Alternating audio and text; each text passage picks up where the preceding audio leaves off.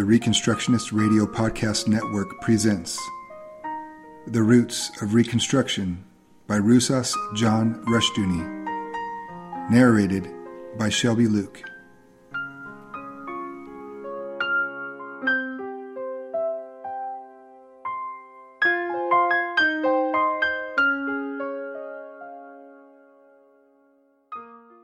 Thank you for joining me this week in the reading of Roots of Reconstruction by Rousas John Rushdoony. In lieu of the judgment of God across this nation, I appeal to you to listen, learn, and live as the Holy Spirit guides you in the truth of the Word of God. The words and prompting of fallible men do not hold a candle to the truth of Scripture, and the truth of Scripture will only be words to our ears unless we exhort, establish, and exercise these infallible words in every area of thought and life. Chalcedon Report number 130, June 1976. In 1951, a group of prominent Americans wrote on the fabulous future America in 1980. The writers included David Sarnoff, George Meany, Nathan M. Pusey, Earl Warren, Adlai Stevenson, Charles P. Taft, Henry R. Luce, and others of note.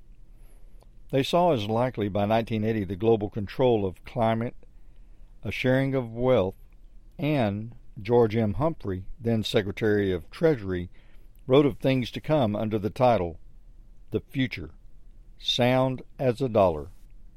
This glorious future is possible because the management of government is in the hands of men of integrity and high moral purpose.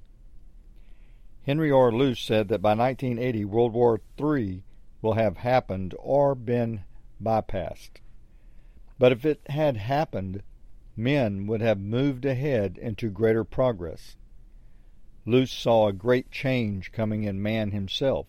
He saw a new human nature ahead, a new mutation in man's evolution. This great change would be engineered by man himself. Man would control his own evolution in collaboration with God. The key word for Luce was evolution. As he pointed out, the American word before evolution was providence. Precisely. Now, however, a new word, a new gospel, had replaced the old, while man was now a collaborator with God to all practical intent, the new man and his new world would be the handiwork of man. Earlier, the providence of God had been naturalized into laissez faire.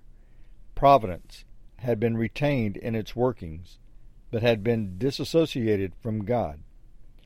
God remained in the system of Adam Smith as the very necessary insurance agency and foundation, indispensable but best left invisible and unmentioned. Darwin's faith in the omnipotence of chance left God unnecessary.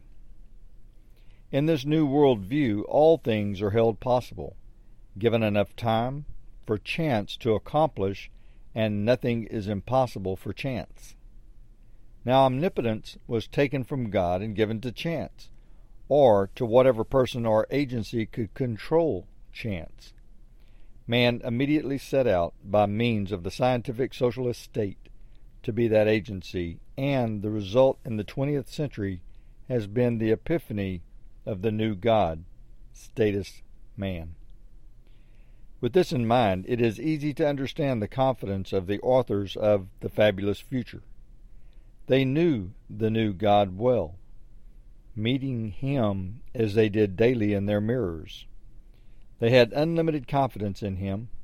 The new God has all the benefits the old God lacks in examples science, sociology, state controlled education, and much, much more. The new God is not afraid to intervene directly and thoroughly into human affairs, into every sphere of life by means of a superimposed controls. Slow, painful trial and error ways are thus obsolete as well as the necessity for moral decision, a superior agency provides man with the government he needs. The only question in the minds of these new gods is with respect to the people, will they become a new man, a new mutation, soon enough? The target date, 1980, is approaching, but the hope set forth gets dimmer. John von Neumann of the Atomic Energy Commission had predicted in 1955 that in a few decades hence energy may be free, just like the unmetered air, with coal and oil used mainly as raw materials for organic chemical synthesis. The new gods have not lacked power. They have governed in almost every nation on earth. They have applied their plan, or their decree of predestination, to one sphere after another. Instead of being content with a mere tithe, as the old God is, the gods have taxed from 40 to 110 percent of man's income, and their paradise only becomes more remote rather than nearer. Man's plan has replaced God's providence as the governing principle of men and nations, and it is man's plan that is failing. Surprisingly, however, the very eloquent praise singers of man's plan come from the churches. Man's plan seems to all such to be humane. It shows concern for humanity and is a logical outgrowth of their Christian faith, and so on. Laissez faire is a dirty word to them and its root doctrine. Providence, a forgotten faith. A city in colonial America was named Providence, and men once felt secure, not because tax money was available to them, but because providence undergirded their total being. Now the word is rarely heard, in or out of church. When the church ceases to speak of providence, it ceases to speak of God. Why? Providence is the superintendence and care which God exercises over creation. It is God's continuous government over all things in terms of his sovereign lordship, decree, and purpose. Where men trust instead in man's plan rather than God's providence, they are of necessity antinomian. They substitute man's law for God's law. The government is then upon man's shoulders and in man's hands. In almost all churches today, God is God emeritus, while man reigns instead. God is honored by lip service even as he is relegated to the oblivion of retirement. After all, why should the old God interfere with things when the new God is doing so well? If the new God is failing, it is because the people are not yet new mutations, or are clinging too much to their remnants of the old faith. Besides, the new God has only been at the job for a short time Give me more time, he says, and I will remake all things. In brief, the new God has his own doctrine of laissez faire. Leave me alone, he says to the old God and his people. Do not interfere with or sabotage my plan. To work, it must have no extraneous impediments. Given that freedom from outside control, anything from God and man which might distress the planners, and paradise will surely come on schedule. In fact, the authors of the fabulous future could all but hear the footsteps of paradise approaching. Now, of course, their spiritual sons hear them too, but they suspect that it is the beast and hell which approaches. And as long as man's plan operates, nothing else can result Providence? Anyone? Chalcedon Report number 131, July 1976. As was pointed out earlier, Report 123, Christianity establishes distinctions and requires a division in terms of God between sin and righteousness, good and evil, and between the saved and the lost. Matthew 10:34 through 35. There is a required line of separation, but the line must be God's, not man's. As humanism flourishes, however, the exaltation of man leads to a progressive equalization of all men. The criminal and the law abiding, the rich and the poor, the intelligent and the dull witted, and all others are leveled into one common status in the name of democracy and equality. For humanism, all things are relative to men, so that no standard can be allowed to judge man, who is himself the only standard. Whenever man is affirmed as the standard, life and the world, as well as God, are negated.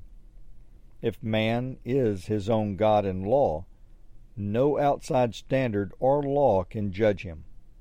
The result is the collapse of all standards and of society's ability to progress. If man is his own God, then because there is no need for a God to improve, progress, or be educated, there is no need for man to change or improve himself. Early in man's history, the Far East developed the great civilization, reached a high state, and then stagnated or collapsed. Why did Asia lose its eminence? From an area of growth and vitality, it turned into an area of decay and of defeatism. Its philosophies uniformly came to a position of world and life negation. The reason for this decay was the triumph of humanism and the negation of all absolutes other than man. Kuan Yin, the Chinese goddess of mercy, typified this triumphant humanism. She refused to enter heaven, supposedly declaring, Never will I receive individual salvation until every last man born or to be born is received into heaven. This equalitarian creed means no heaven and no peace on earth.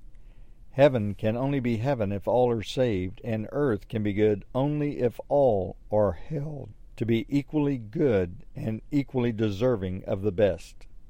But this is impossible, and the result is cynicism, despair, and pessimism. Without standards, and with only a total democracy of all men and values, not only are good and evil equal, but all men and the life and death are also equal. Nothing has meaning, and the result of all this democratic faith and love of all things was the equal hatred of all things, and, in the end, a belief only in nothingness. As a result, Asiatic thought and life decayed. Its basic premise was in effect the exaltation of nothingness. This strain of thought invaded Greece and contributed to its decay. This same nihilism was a factor to the fall of Rome. The Middle Ages decayed as the same humanistic relativism became again prominent, and wandering folk singers and student rebels propagated the faith from place to place, and churchmen echoed it from the pulpit. Today, the same situation confronts us. The logic of modern humanism has led to the same collapse of values. As a result, modern men find the old faiths of Asia, a while ago rapidly being tossed onto the garbage piles of civilization, suddenly very attractive. Their nothingness finds an echo in modern man's emptiness.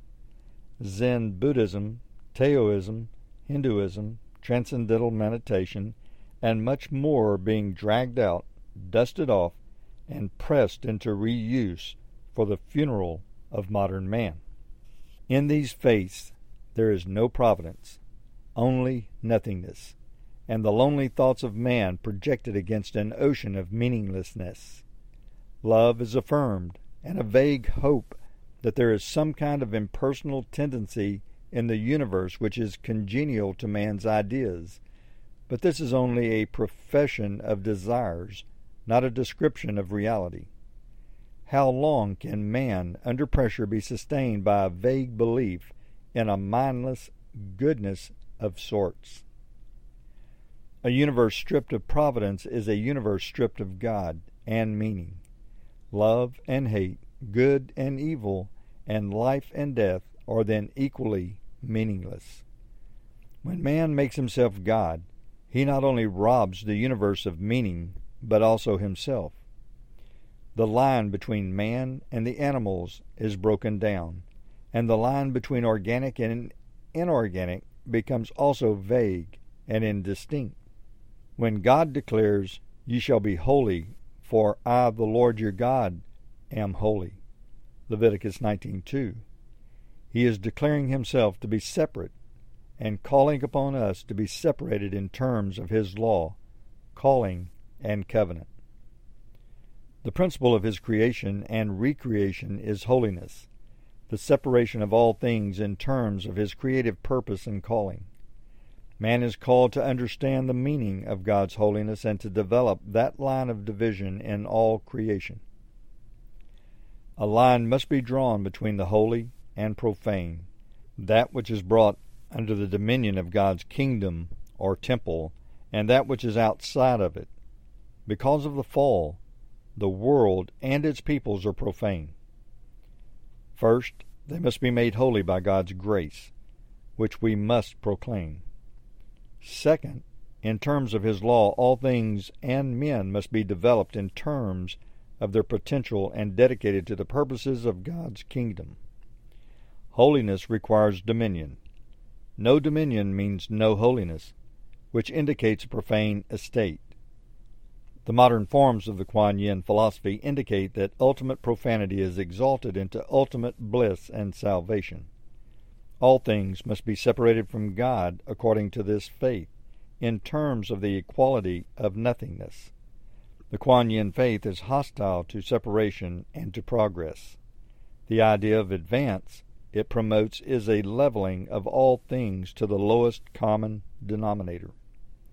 As a result, the modern devotees of Kuan Yinism are hostile to Christianity, progress, technology, freedom, all things else which further the line of divisions among men and nations. All must be leveled. Let us remember, as we see the exaltation of leveling, that for the Middle Ages quite rightly the great symbol and illustration of equality and democracy was death. Thank you for joining me this week in the reading of Roots of Reconstruction by Rousas John Rushdoony. Lord willing, we will be reading again next week. Until then, may God bless your endeavors as you serve the one and only King Jesus.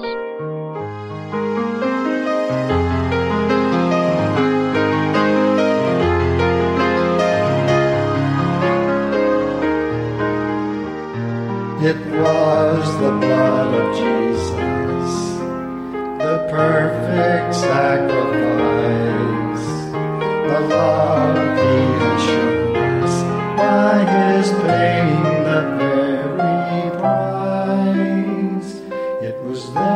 at Calvary's tree where he died for you and me. And in love he deserves we should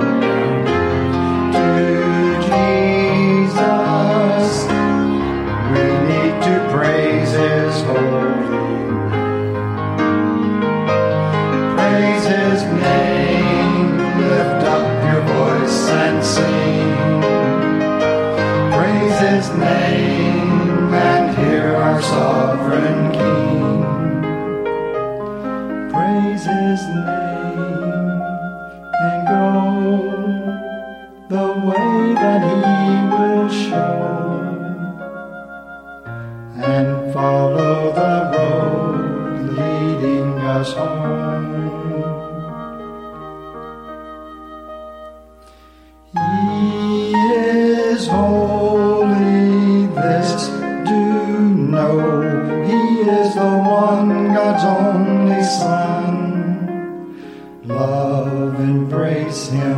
go.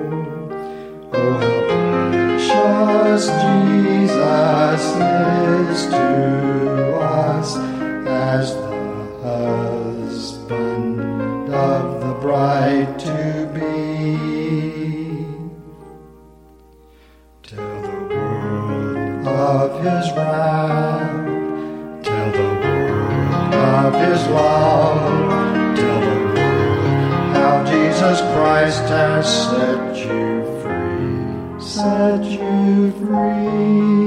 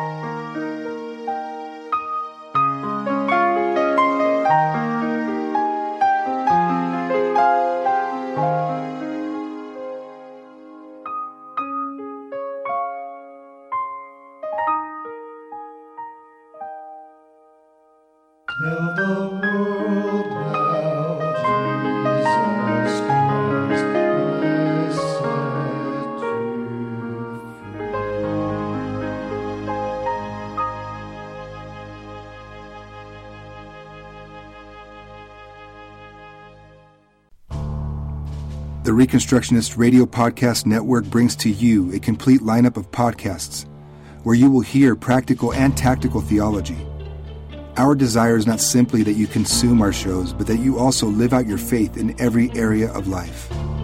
We can talk all day long about these things, but if we fail to put them into practice, then we fail as ambassadors of Jesus Christ our King. Subscribe now to your favorite Reconstructionist Radio Podcast Network shows, or you can subscribe to the Reconstructionist Radio Master Feed, where all of the content we produce, including the audiobooks and audio articles, will pop up as soon as they are available.